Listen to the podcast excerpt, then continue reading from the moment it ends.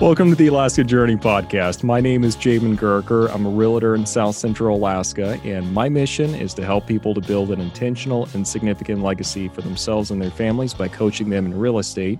And the purpose of this podcast is to really shed light on the authentic experience of what it's like actually living up here in Alaska.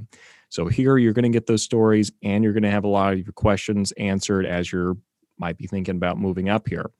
Now, today we have a very special guest. She is actually a deputy editor with um, the ADN, the Anchorage Daily News. Um, she's an avid hiker, skier, and she also writes Cautionary Tales, a column about lessons learned the hard way in the Alaska outdoors. So, absolute stud when it comes to outdoor hiking. Please welcome Vicki Ho. hey, it's great to be here today. Outstanding. Well, I do appreciate you being here. I know this is uh, getting kind of late in the day, so I appreciate you taking the time. no worries. It's my pleasure. Sounds good. So I, I guess let's go and just jump in here. So, was moving to Alaska something that you just always wanted to do? Because I remember us talking before. You, you know, got the job with the ADN, and um, for those of you who aren't here in Alaska, you know the ADN is by far the biggest newspaper in the state, and um, moved up here subsequently. Um, was moving up here to Alaska something you always wanted to do?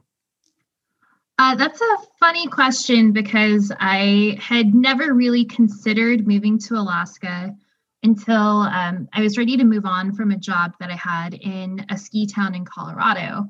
Um, I was working at the newspaper in Steamboat Springs, and um, I'd moved there from Austin, Texas, which um, is where I had gone to college, and I had returned there um, after after a stint in grad school.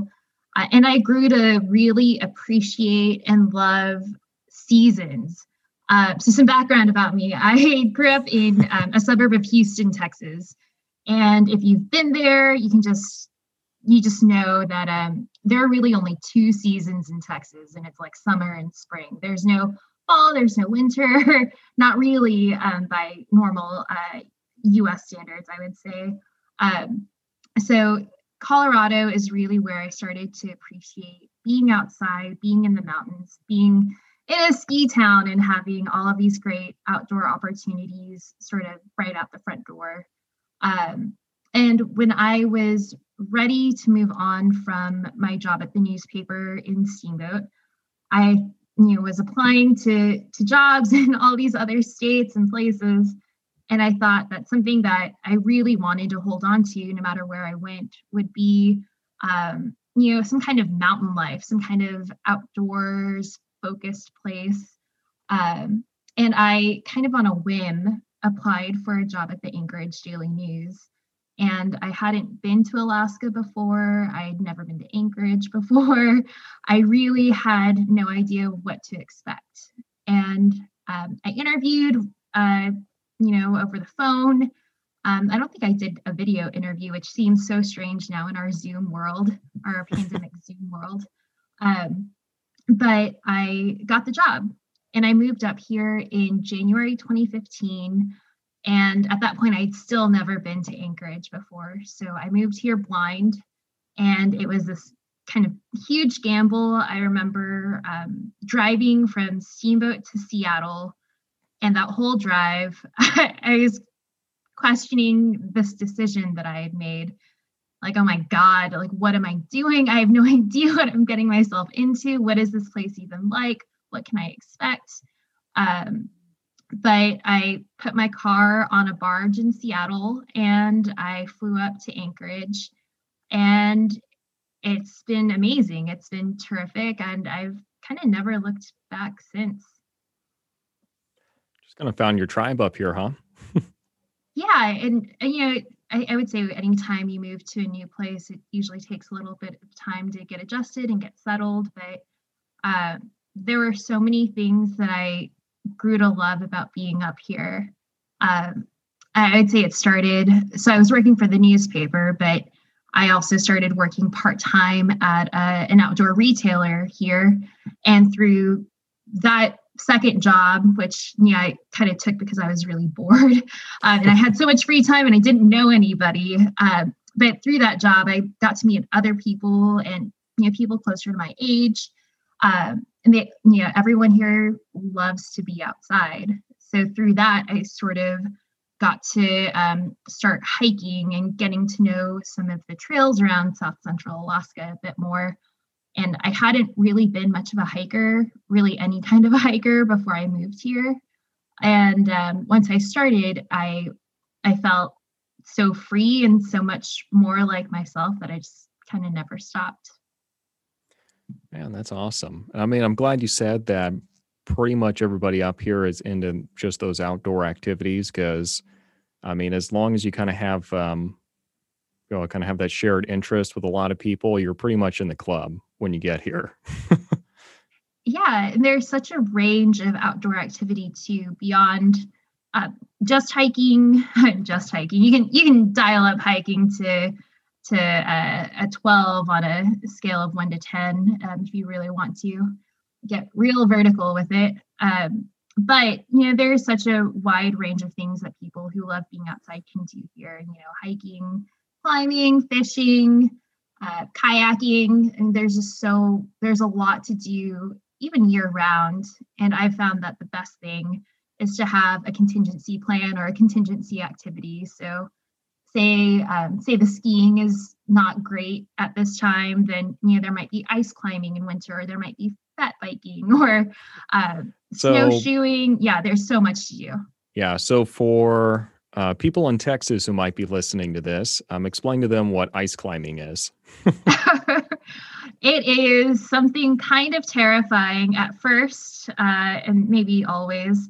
Um, but you put on uh, crampons, you strap crampons onto your shoes, and crampons are um, maybe made of uh, aluminum or steel, but they'll they're very sharp, very pointy, and you rely on the front points of those crampons to help you climb up the ice. So you have crampons on your feet and you have ice tools or ice axes in your hands. Um, hopefully, you're on a rope, especially if you're new, and uh, you just try to climb up something pretty vertical and uh, do your best and uh, hope that your climbing partner is going to catch you when you fall, which they sh- they should. But I would say uh, yeah, disclaimer, safety disclaimer. If you're going to ice climb, make sure you do it in a safe place with people who know what they're doing, especially if you're just starting out. Um, it's cool, it's terrifying, and I have poor upper body strength, but um, I always feel good every time I go. Every time I go ice climbing, and it always feels like a great challenge. And at the end, it's so satisfying to know that you got yourself from point A to point B um, under, uh, presumably under your own power. oh, I love it. So when you say climbing the ice, then I mean I was just driving to to Valdez about a week ago and saw some people doing this, but they were just climbing straight up the side of it was like a frozen waterfall, is what it what it was. Is that? I mean, I I don't know. Is that kind of what most of these ice climbs are? do they go to glaciers? I mean, I'm asking more for me right now, more than anything else. yeah, there's kind of a range. So, um, frozen waterfalls are good. What you might have seen was probably someone driving through Keystone Canyon on the way, or you were driving through Keystone Canyon on the way to Valdez, and you might have seen people climbing up Bridal Veil Falls or um, Horsetail Falls. I was actually in that area recently and uh, Horsetail Falls looked pretty sketchy for a climb.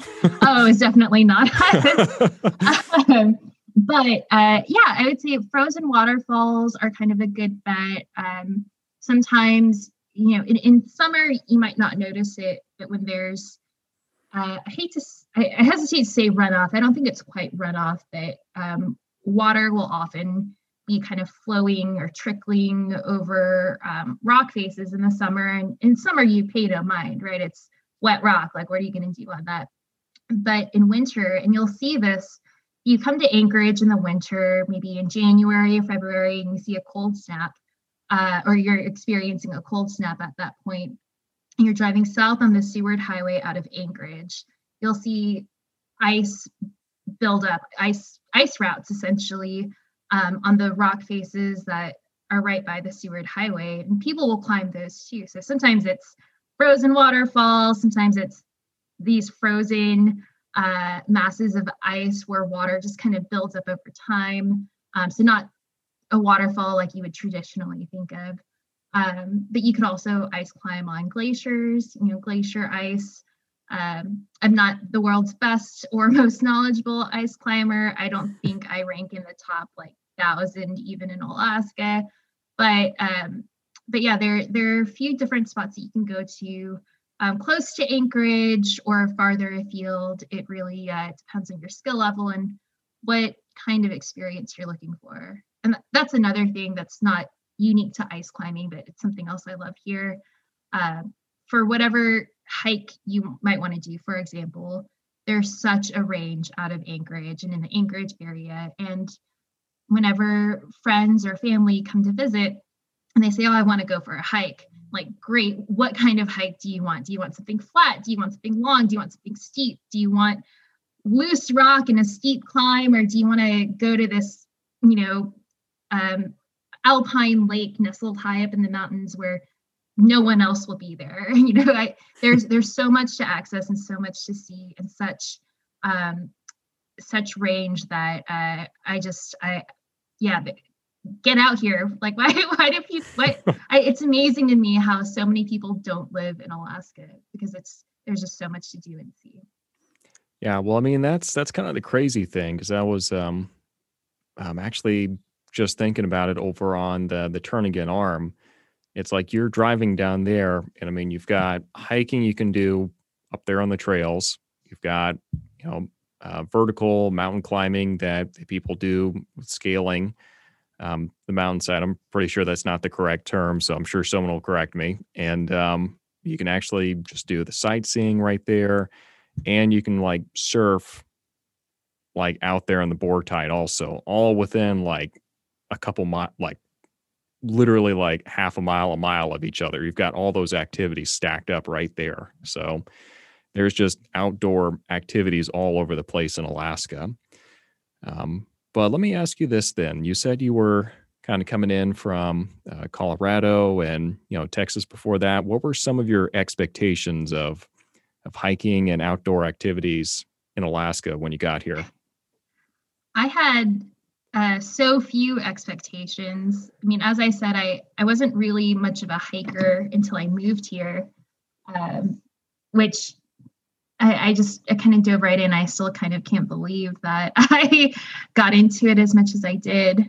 Um, but you know, I had done a little bit of research on on skiing. I knew that Alyeska was you know within an hour of Anchorage, and coming from Steamboat, you know, resort skiing is really the thing. Um, I knew that there was a little bit of a biking scene and you know some of a uh, somewhat of a running scene as well. Um, but I think getting here and seeing what all of it was like once I arrived was just so different from what I expected. Uh, the the cycling community here is you know the, the cyclists here are really into cycling and you have your diehard fat bikers who are committed to you know winter commutes and uh, winter epics um, epic trips out to you know so, like uh, so, so, explain fat biking for our uh, out of state listeners. Oh yeah. So fat biking is just essentially think of a regular bike maybe something that looks a little bit like a mountain bike and then just think of super fat tires on it. Maybe four four inches five inches wide um, and what that does having that wider tire uh, gives you the ability to get a little bit more um, friction on snow and ice uh, and you know in winter cyclists here fat bikers here um, will deflate or inflate their tires based on what kind of surface they're riding on. So if it's a really soft snow surface uh, you might want to let some air out of your tires so you just get a little bit more purchase in the snow. Um, it looks it looks funny the first time you see a fat bike. I uh, I will not lie. When fat bikes first came to Steamboat, uh, people thought that they were super funny looking, uh, and and gradually over time, fat biking became more popular. But here in Anchorage, it just seems like so many people have fat fat bikes now, and the really hip thing to do once the ice is frozen is to fat bike to Knik Glacier, um, north of Anchorage, kind of closer to to the Butte and Palmer. Uh, but fat biking on uh, some some land, some but also like some frozen frozen water and the frozen glacial lake to get to Knik Glacier. And it's cool. You can um, you can bike around these icebergs, but you don't want to get too close to the the toe of the glacier, the the I guess front to you if you're on the ice.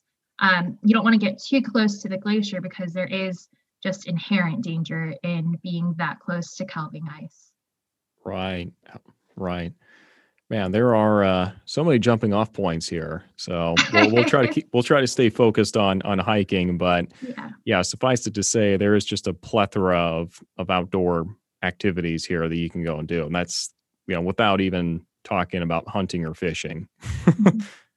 so let's uh let's go and switch gears Hans. so what was i guess some of your most memorable hiking experiences you've had up to this point? and i say memorable because it can be good or it can be bad but you're going to remember it one way or the other i've got plenty of both um, oh man this this episode is only how long um, so I, I, think one of my um, one of my favorite moments uh, is was it happened out at Hatcher Pass. So um, in Hatcher Pass, which is uh, I think northeast of Palmer, um, there's this traverse that I would say seasoned hikers um, and you know maybe like low level mountaineers can do. It doesn't take a lot of super technical skill, uh, but you should have a general idea of what you're doing. But there's this traverse called the Bomber Traverse.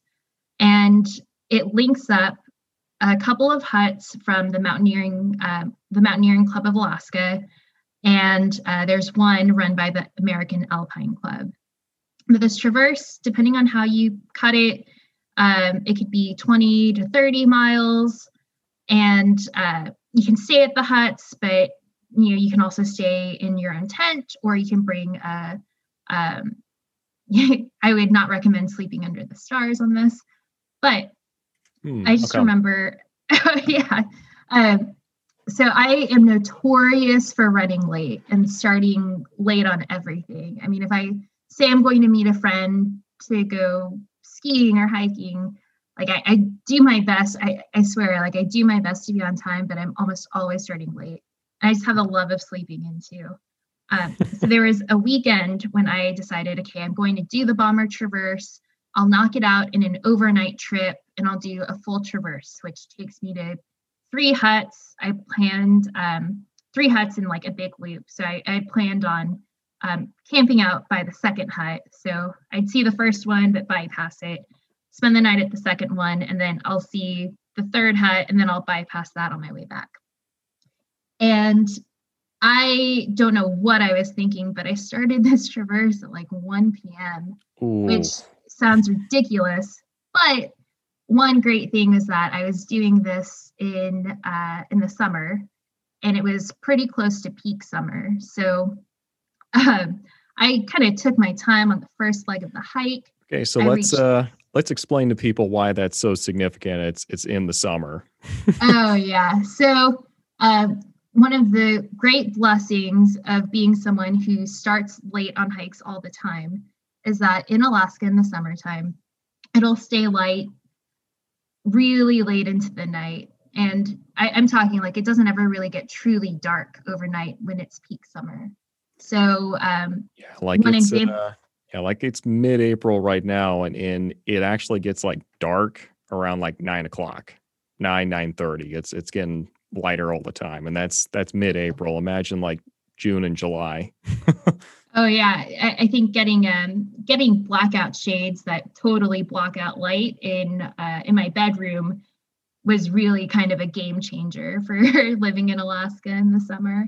Yeah. But okay. Um, sorry. Sorry for interrupting. Oh, yeah. So no worries. PM, no. 1 p.m. on the hike. That. So 1 p.m. start, and I had I don't know maybe like 13 or 14, no more than 13, probably like 14 miles to go. and I was taking my sweet time. I had, I had this bulky pack on. I got to the first hut and I thought, you know, I'll do this luxurious um, dinner stop. I'll filter out water by the creek. I'll make dinner. I'll have a hot meal, and then I'll do the next leg of the hike. And uh, once I got up, know, I, I did all of that, and then I, I started this um, this hike up to um, pass above the first hut. And I'm, you know, kind of using my hands to help get me up this steep boulder field. And I'm, the whole time I'm like cursing myself out, like, like God, why did you start at one? You should have started earlier. This is ridiculous. You know, you're gonna you're gonna get to the hut, um, the second hut, super late. It'll be just you'll have to go through this, and it'll be like not dark, but it'll be kind of dark. And then will you even know where you're going? and so I had all of these doubts and frustrations, and I was really chewing myself out as I'm hiking up. And I got up to the top of this pass, and uh, it's called this pass is called Backdoor Gap, and it takes you to the top of this ridge line. And as you look down, you know, when I looked down, I saw Penny Royal Glacier. Um, it was covered in sort of spring, slushy, wet snow. But at this point in the day, it was right around sunset, which, um, given what we just discussed about uh, Alaska in the summertime, that should give you an indication that it was like way too late in the day for me to be up there and still have a few miles to go. But it was beautiful. I mean, uh, there was the you know the, the sunset was happening and there is alpenglow you know this pinkish orangish glow that's cast on the mountains um, whenever the sun starts to get at a certain angle you know, when everything sort of turns pink. That there's alpenglow all over the mountains and on the glacier. And I just kind of had this moment of like, you know, thank God I started so late because otherwise I wouldn't have been able to see this amazing view, like right at this moment, right at this place. Um, and that was sort of uh, that's a feeling. There's a certain kind of feeling that um, I always get when I have those moments, and I call it mountain delirium and it's i mean obviously not like a an actual medical condition it's not anything real but it's just this the it's just the term that i gave to that feeling of being in the mountains and um, being in that place in that moment and having this like deep appreciation for everything in your life that led you to that point so all of my poor habits of sleeping in and taking too long to prep for a trip and getting out there and taking too long to hike and doing this long dinner break but just everything that led me to that moment, I was just so happy for. Um, and I would say that on any any hike, on any trip, you know, if it's a you, you know it's a good trip if there's a moment of mountain delirium uh, on that hike. So that that's one of my favorite moments, and it's this kind of feeling that I get, um, you know, when I reach certain summits, when uh, you know, when you have type two fun. Um, so the kind of adventure, the kind of outdoor adventure where in the moment it might feel like a struggle and a slog and you want to quit and you hate it. But then at the end of a trip, you look back and you think, oh, that wasn't really so bad. And your memory just kind of whoop, um, forgets about all the pain and suffering. Uh, that's type two fun. But anyway, um, I would say that you know that mountain delirium feeling is something I like try to chase on so many of my trips. That's awesome. So, what are, I guess, um, any other moments of mountain delirium that really stand out to you? Ooh, uh, you know, one one hike that I really love uh, out near Palmer is up to Matanuska Peak, and um, it's maybe a longer day hike, but the view from the top is pretty incredible. You you get to the summit, and you know, there's there's this view of just like an endless stretch of mountains in one direction. If you turn another way, you'll overlook the uh, the Knik River, which is this beautiful braided river um, that's fed by Knik Glacier. Um, if you turn slightly in another direction, you're overlooking Palmer and town, and it's sort of this comforting, like okay, you're you feel like you're in the middle of nowhere if you look one way, but then you're actually really close to civilization if you look another.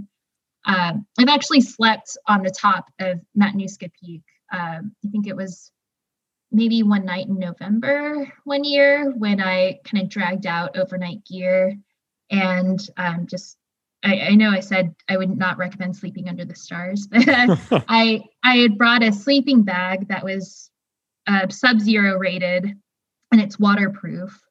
Um, and I slept on top of Matanuska Peak. It was the night of a super moon. So as I was hiking out, I saw this huge moon go from one ridge, one ridge line to the other, and just move across the sky. Um, but I I got to sleep on top of one of my favorite peaks, and it felt great. It was terrific. Um, I would recommend summit sleepouts only uh, only if you're not prone to rolling in your sleep. Otherwise, that could be quite disastrous. Yeah, um, either that or just get two boulders on either side of you. yeah, I, I, was using a, a, rock as a pillow and it actually worked quite well. But um, yeah, I definitely, uh, I'm the kind of person who, when I'm in my sleeping bag, I just, I don't move. It, it feels like a coffin and I'm just, I'm just there and I, I sleep the whole way through um, that way. But I'll, I'll always kind of remember that night too. Um, that was you know, hiking up that um, by myself and getting to sleep on this awesome summit. Um, that was one moment of mountain delirium, and then I woke up in the morning. It was this beautiful, beautiful day, uh, and I just I got really excited. So uh, yeah, that was another one. man, that's incredible. Because I mean, I've been up Matt Peak, and it it is absolutely gorgeous up there. Um, hats off to you for being willing to do that during the wintertime just because i mean when i've tried to go up there before just that rock slide at the very end is so challenging to get up when there's snow on it Oh, that's the best part. that's the best part. yeah, that's the best part. Yeah, getting down, that's that's the entertaining part because there, there's a lot of um, controlled sliding on the way down.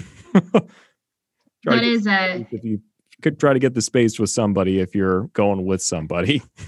yeah, I definitely. Um, if you're not, if I would say if you're uh, the kind of person who isn't really comfortable on steep stuff, steep loose rough that could slide out from under you. Yeah, it definitely helps to have a friend, um, either for moral support or physical support, whatever, whatever helps.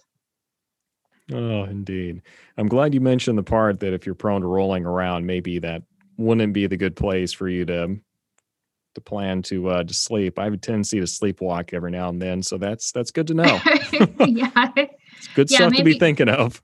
maybe flatter campsites might be a good idea. yeah, that might be better. I mean, preferably, you know, surrounded by uh by lots of people and preferably inside a tent with I don't know, padlock or something. I don't know.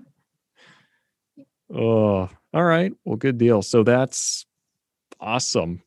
Great experiences there.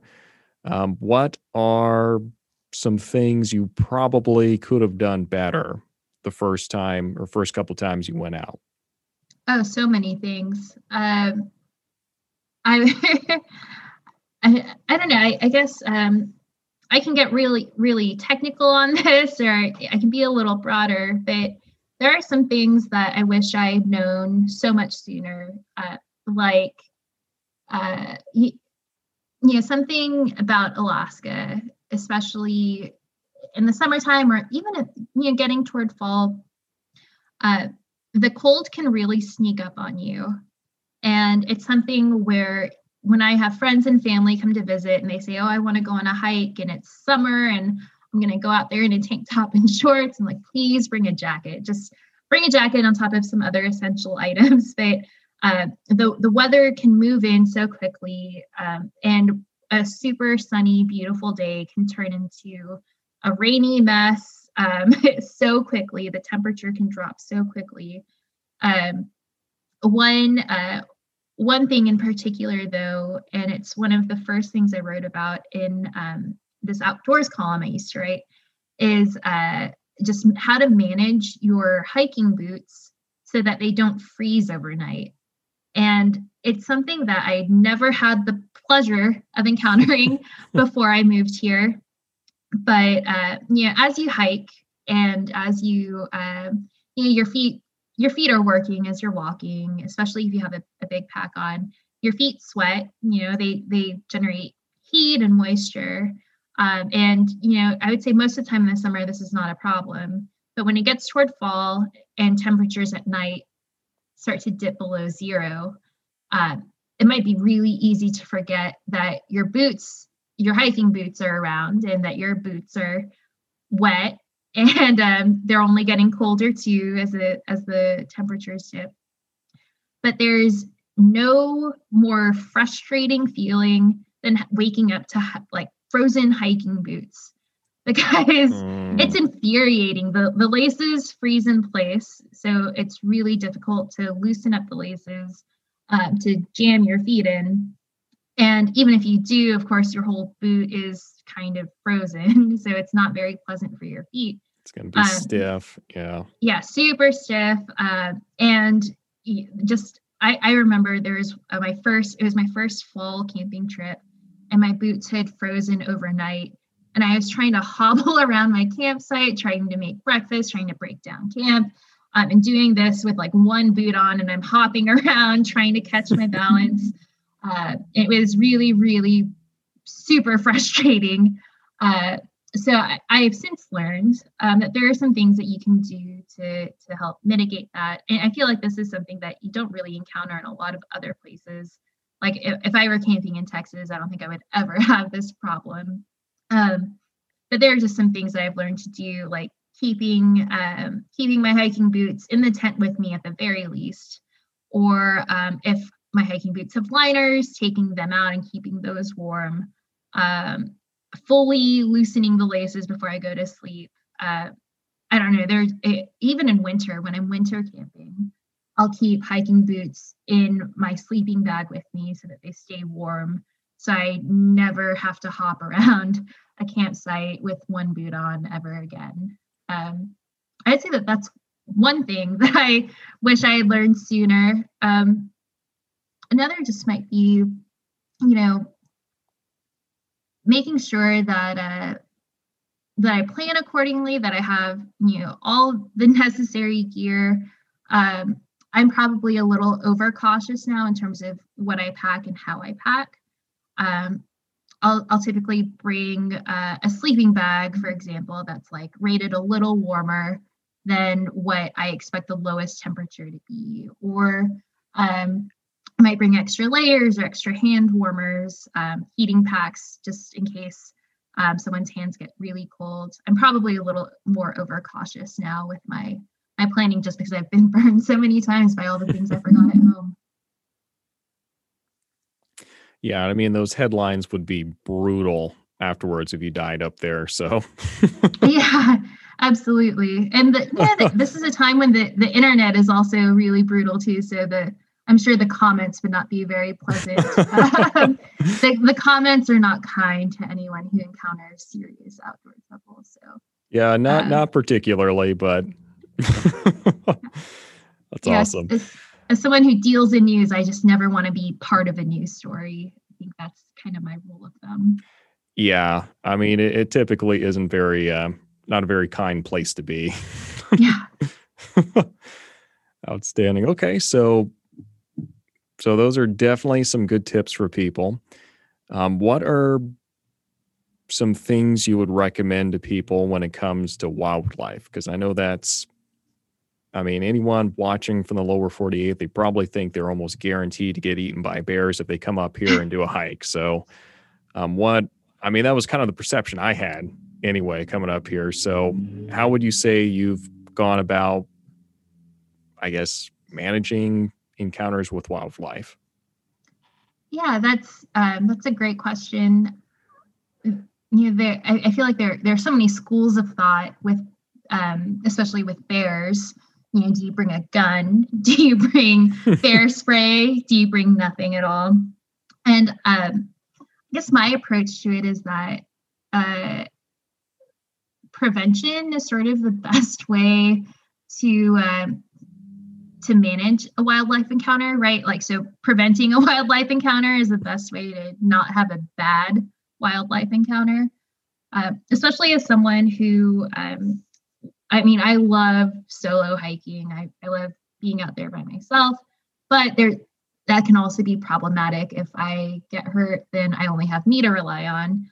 Um, what's nice about hiking with other people is that you know you're typically talking, you're making noise, um, and one thing for sure that I always try to do is to make noise if, uh, especially in a denser, brushier spot where wildlife might not be um, super visible to me.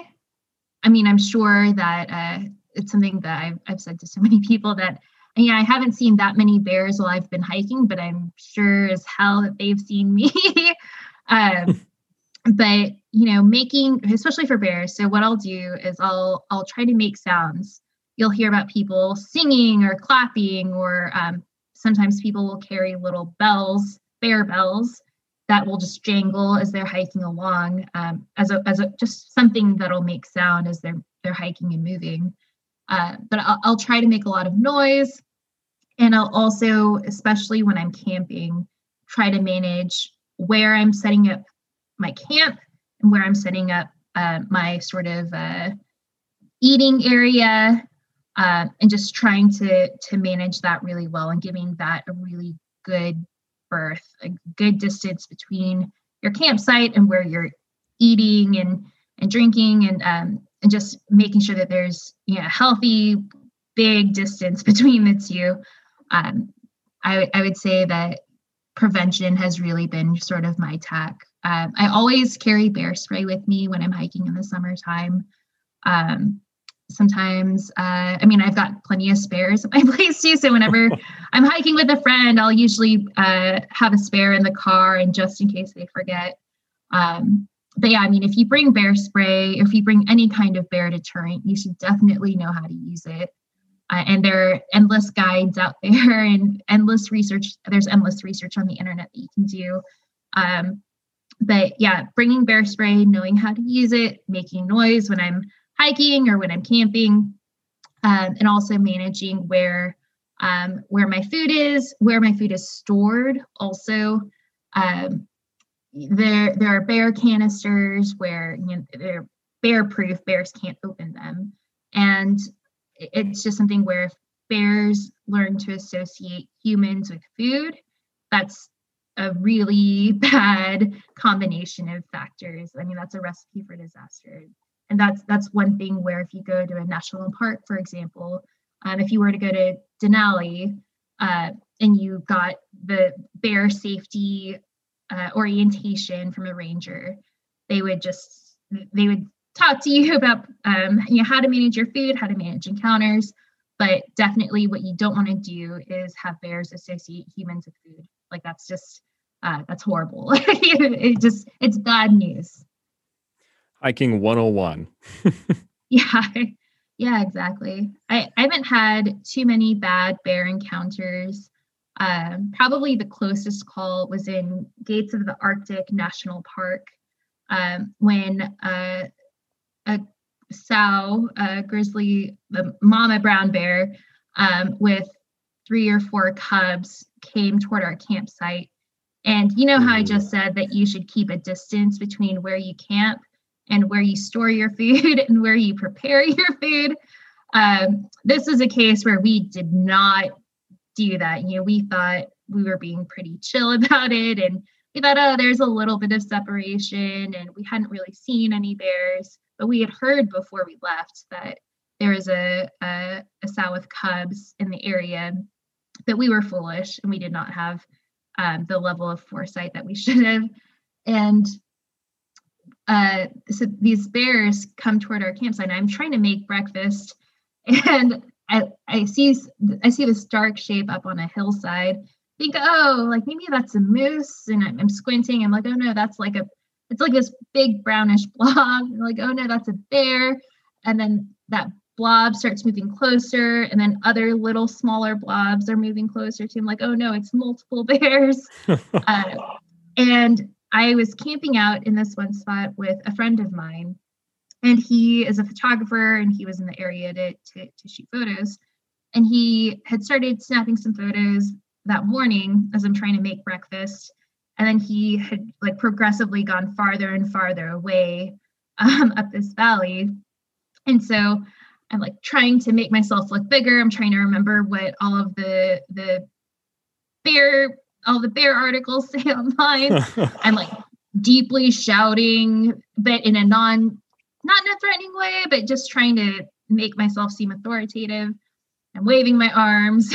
And the bear and the cubs, like they don't care about me. They're just they continue to plow through our campsite. So I'm kind of backing away slowly. And I'm trying to have this voice of authority, like, hey, bear, hey, bear, to the bears. And in the meantime, I'm trying to call down to my friend, like, hey, get over here. There are bears at the campsite. Hey, bear. Like, I'm super scared. And it was uh, this weird dance going back and forth. And eventually my friend, uh, my friend got the picture and he um, he Literally. figured out what was going yeah, for real. Um, he figured out what was going on and he came back over to me uh, and we just watched you know the bears played around with our stove and our bear can which i made sure to secure before i left. Because again right you don't want bears to associate you with food. Um, but they you know kind of knocked some things around and then left. And we kept an eye on them and once they were a, a, really a good distance away we went back to see what they had done if there was any damage. My buddy's pack uh, had a little bit of damage to it, but for the most part, it was just things being knocked around. Um, anyway, that uh, that was definitely the closest bear encounter I've ever had. Um, I would not. I, I'm grateful that that's like the worst bear encounter I've ever had, and it wasn't really that bad. Um, but yeah, that that that encounter is why I'm always telling people like if you're going into bear country, make sure bears do not associate humans with food and make sure that wherever you're preparing food is far from your tent and far from uh far from anything like that because you know if they had come over to where our tent was which is really close by. They'd come over to where our tent was. If they had slashed things around if they had gone through the gear. They had gone through sleeping bags and sleeping pads or anything else then we would have been in uh, deeper trouble. But for the most part it was a pretty pretty low level bear encounter and i hope that's the worst i ever uh, ever go through. Yeah because i mean that's that's i mean you know looking back i mean definitely didn't have to end that way and it really was just a matter of what mood the bears were in at that moment yeah absolutely well outstanding okay so avoid encounters as best you can. Keep some good situational awareness. Take bear spray, make noise, and make sure that you keep your place where you store the food, cook the food, and where you actually sleep are all separate. Um, good little summary for those of you who are taking notes. Okay. so, for people who are looking at really just kind of jumping into this now, you know, they're all excited. They're listening to this. They want, um, you know, they want to run outside because it's um, going to be you know Alaska summer before we know it here. Um, what are I guess some of your favorite uh, favorite places to go exploring, to go hiking? Ooh, okay. Uh, there, let's do let's do like let's do like top three. Can we narrow it down three. to top three? Yeah, we can we can narrow it to a top three. Um, you know, one spot that I really like, and it's a pretty popular trail, but with with good reason. Um, I actually love the Bird Ridge Trail. So it's south of Anchorage and it's uh, a moderately steep climb most of the way. And, you know, as soon as you get on the trail, it's just uphill and uphill and uphill. But um, the farther you go, the better views you get of Turnagain Arm, you know, the, the this inlet, and you see the mountains across the way.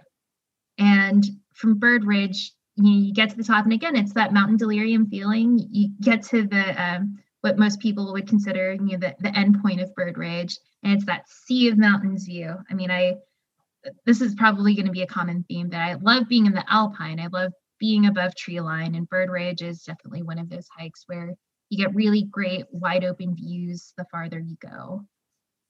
Um, let's see. Ooh, I mentioned the bomber traverse earlier, but one one leg of uh, one leg of that trail, or you know, one one hike out in that area that's really lovely is um, Reed Lakes, mm-hmm. and this is a, this is another one where it's yeah moderately uphill, and you can do it in a day and in a few hours. And you pass by Lower Reed Lake and Upper Reed Lake. And there is just something about alpine lakes in South Central Alaska, especially when um, when they've been fed by by glaciers or there's glacial silt present, uh, that they have the, these unreal jewel tone colors um, in the lakes. And you know, it's like this milky turquoise or this deep blue. It's just the, these startling colors that uh, always surprise me. I mean, it's, it's always surprising to me that a color like that just exists in nature and it's just super stunning. Um, and it's amazing to have something like that and views like that, places like that, uh, be so accessible. And within just a few hours of hiking, you can get there.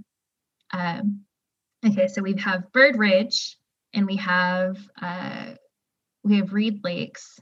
I should probably throw in a flatter hike. yeah, I still love Eagle and Symphony Lakes. Uh, this is out of Eagle River, and it's relatively flat. You know, less, I would say less than 1500 feet of elevation gain. Um, and it's about five to six miles one way. I think maybe, maybe a little less than that. Uh, but at the end, so I mentioned the jewel tone lakes that I love. Um, but at the end of this relatively flat trail, you get to Eagle and Symphony Lakes. And one lake is this deeper, dark blue color and there's a, a strip of land separating the two lakes. So you have this deep, dark blue lake on one side, and then you have another lake on the other that is this m- milky, silty turquoise, and it's beautiful. It's nuts. I mean, it's uh, it, it always kind of throws me that you can see two lakes with such different colors so close to each other um, and that's that's a spot that I love taking um, taking visitors to because it, it is just you know it's a relatively easy hike. It's a little it's a little on the longer end but for a day hike but it's it's just so beautiful at the end and it's great. It's definitely um, a spot that i love and from that area you can access some more remote peaks um, and some more remote areas that you know if you don't want to be around everybody you can definitely find find your own place to hang out Outstanding. Now, if you're looking for a hike that is like just a challenge, like you're just looking for like that, you know, Eye of the Tiger, Rocky Balboa theme music playing in the back of your head, where do you go for like the most challenging hike you can imagine? Ooh. Um, you know, I guess it I guess it kind of depends. Uh, all all I, conditions the same. all all conditions the same. Um, something, yeah, Cantata Peak is one. Um, it's in the Eagle and Symphony Lakes area.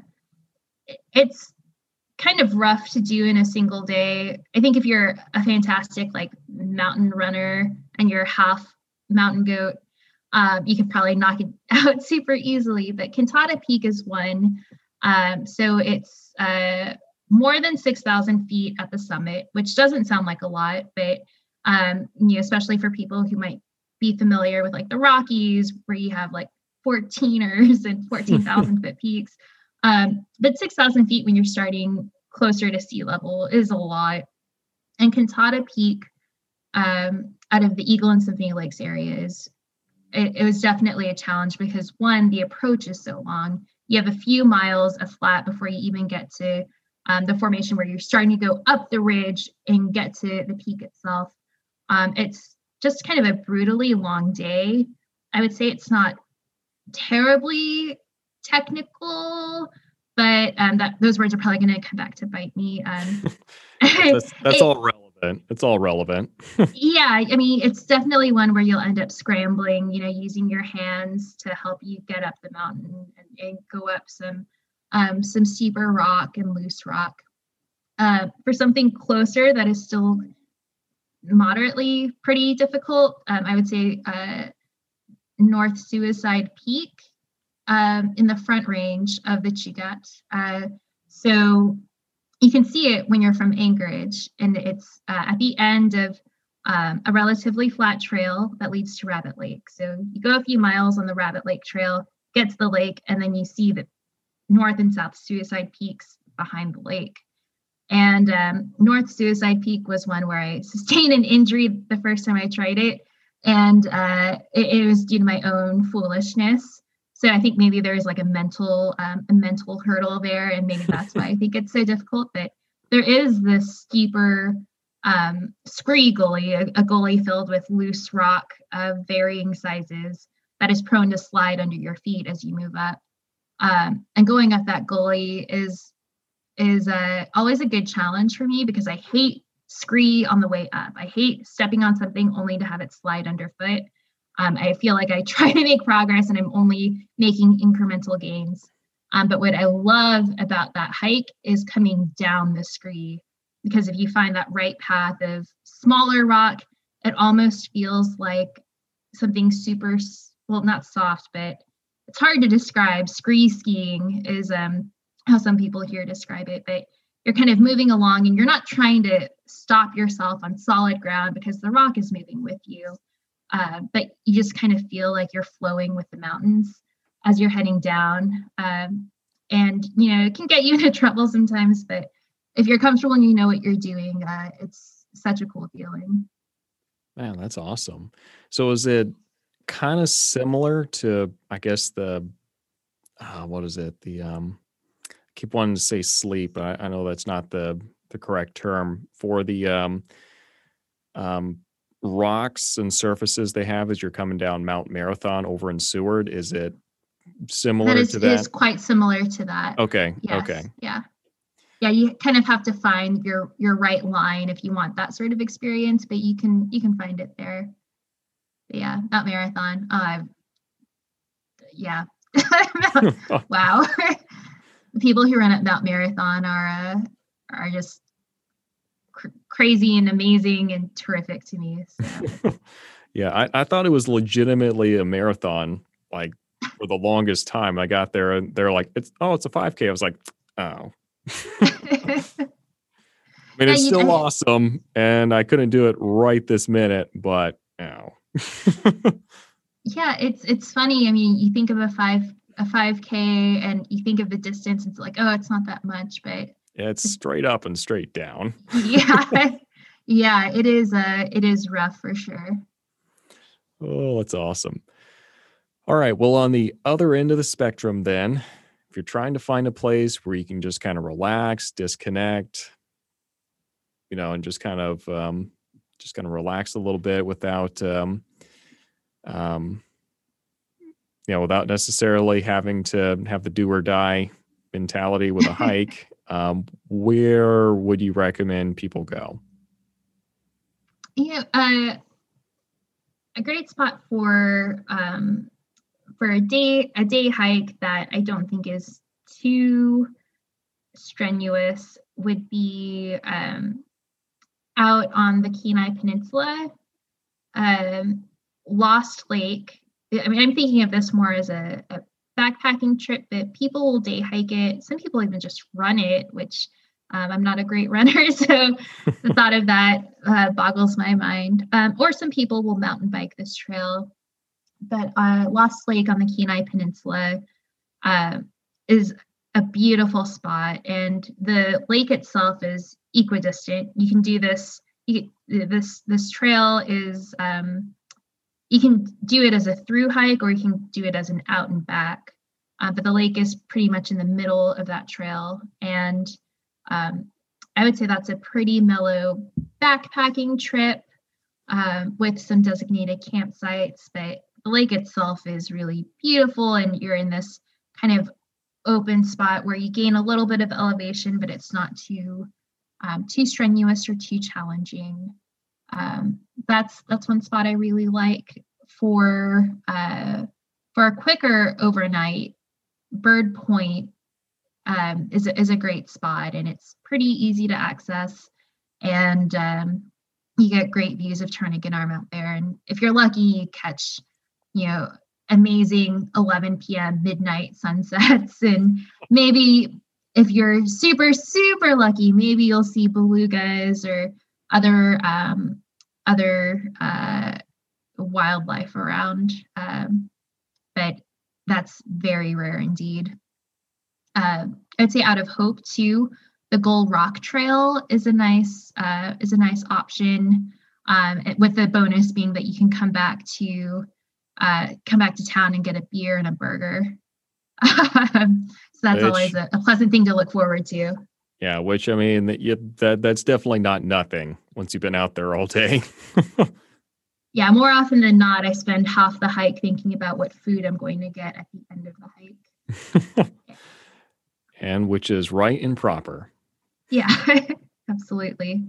I will say that the uh, having done so many um, kind of epic type two fun trips out of Hatcher Pass, there's the McDonald's in Palmer has seen me at 3 a.m., 4 a.m. so many times on my way back home to Anchorage. So uh, yeah, I'll, I'll take whatever food I can get essentially at the end of the hike. Oh yeah, and I mean you're really grateful for it too. I mean, mm-hmm. I I remember doing an ultra marathon one time, and it was probably about like three o'clock in the morning. Or no, I take that back. It was closer to about five in the morning when we were finally driving home, and we saw a little McDonald's right there. Try to pull over, and um, yeah, of course, their McFlurry like machine wasn't working. And that was like the thing that kept me going for like the last three or four hours crashing through the wilderness in the dark trying to trying to get to the finish line. Oh never forgiven mcdonald's for that. But anyway i di- i diverge um digress. Um, why do you just kind of finishing up here um, why do you believe that hiking is something that appeals to you and and kind of appeals to a lot of people. Like, what's um, for someone who might just be hearing this and they're like, man, you're walking like, you know, 5, 10, 15, you know, miles, you know, with a pack on your back. Why, why is that appealing? I'd say that what I enjoy about hiking is um, just the sense that you're moving somewhere and you're getting somewhere under your own power and especially with solo hiking for me, um, I love knowing that whatever I need, whatever um, whatever I need to get from point A to point B, or whatever I need to take care of myself, you know, ultimately that responsibility lies with me. I can't often, you know, in, uh, in the mountains here, you don't have cell service. um, you know, and there there are so many times where even if something goes wrong, like you really have to figure your way out of something. So for me, as someone who loves solo hiking and solo backpacking, um, getting into hiking and being out in the mountains was, you know, like one, it's great exercise. Two, um, there's just something about being out here and hiking and moving along and you know after like the initial uh, the initial hurdle of like oh god my body is doing physical activity again. Um but there's just something to be said about having time to yourself to to think and to process and you know whatever stresses i might have from from work or from anything else um, they all kind of fall away and I, I, get to this sort of zen mentality when i'm hiking where um, i can think through problems a little more clearly and, and yeah i can um, be maybe a little bit more objective about things and I can let my my thoughts wander and um, I can just really clear my head uh, in a way that I never really got with anything else. And of course, and then at the end or in, in the middle, um, you're in this beautiful place and you get to look around and you get to really appreciate where you are. Um, and I I love that. I you know that sense of gratitude for for everything that led you to that point you know i think i touched on this earlier. Um, that sense of gratitude is something that really makes me appreciate so much. It makes me appreciate everything in my life the people in my life the events of my life um, and the fact that you know i'm you know relatively healthy and i can get out here to this place and i can walk out here and even if i'm sweaty and swatting away at mosquitoes and maybe there's a blister forming and uh, maybe I tweaked my ankle or this happened and that happened, I can still, um, the fact that you can just go through um, something difficult or something challenging and still appreciate where you are, I think that's what I really take away from hiking. And that makes me appreciate just everything else in my life a little differently. Man, that's uh, that's very well said. it's very well said. Well, Vicki, I do really appreciate you taking the time here to um, to kind of tell us some of your experiences, your background, and um, you know any insights that you have about um, you know hiking and then just exploring and enjoying the outdoors in general in Alaska. Um, is there anything else you'd like to like to add? I can't think of anything uh, too um, too illuminating right now, but I would just say, you know, Alaska can be a difficult place for some people to live, but um, I, I, feel like there's something here for everybody, and um, I can only hope that people who who are interested in being here, or people who move here or visit here, um, find you know something to love about Alaska because it is just such a special place. Indeed. Well, okay. Well, I do appreciate it, and um, it's it's been a pleasure. Um, if you have any questions or you, want to get a hold of Vicki, certainly make sure you reach out to her. We'll have details about that in the the show notes down below. So make sure you take advantage of that. And if you have any questions on hiking in the area, certainly make sure that you um, drop her a line. And if you have any questions about what it looks like moving up to your, here to Alaska, any general you know questions about what that process looks like, go check out my YouTube channel at Alaska Realtor. And we've got tons of content on there, just breaking it down step by step for you on what it looks like moving up here. So we can get those questions answered for you ahead of time. And um, make sure that you don't have to pay the stupid tax like we did. So make sure that you go take advantage of that, and um, we'll see you next time.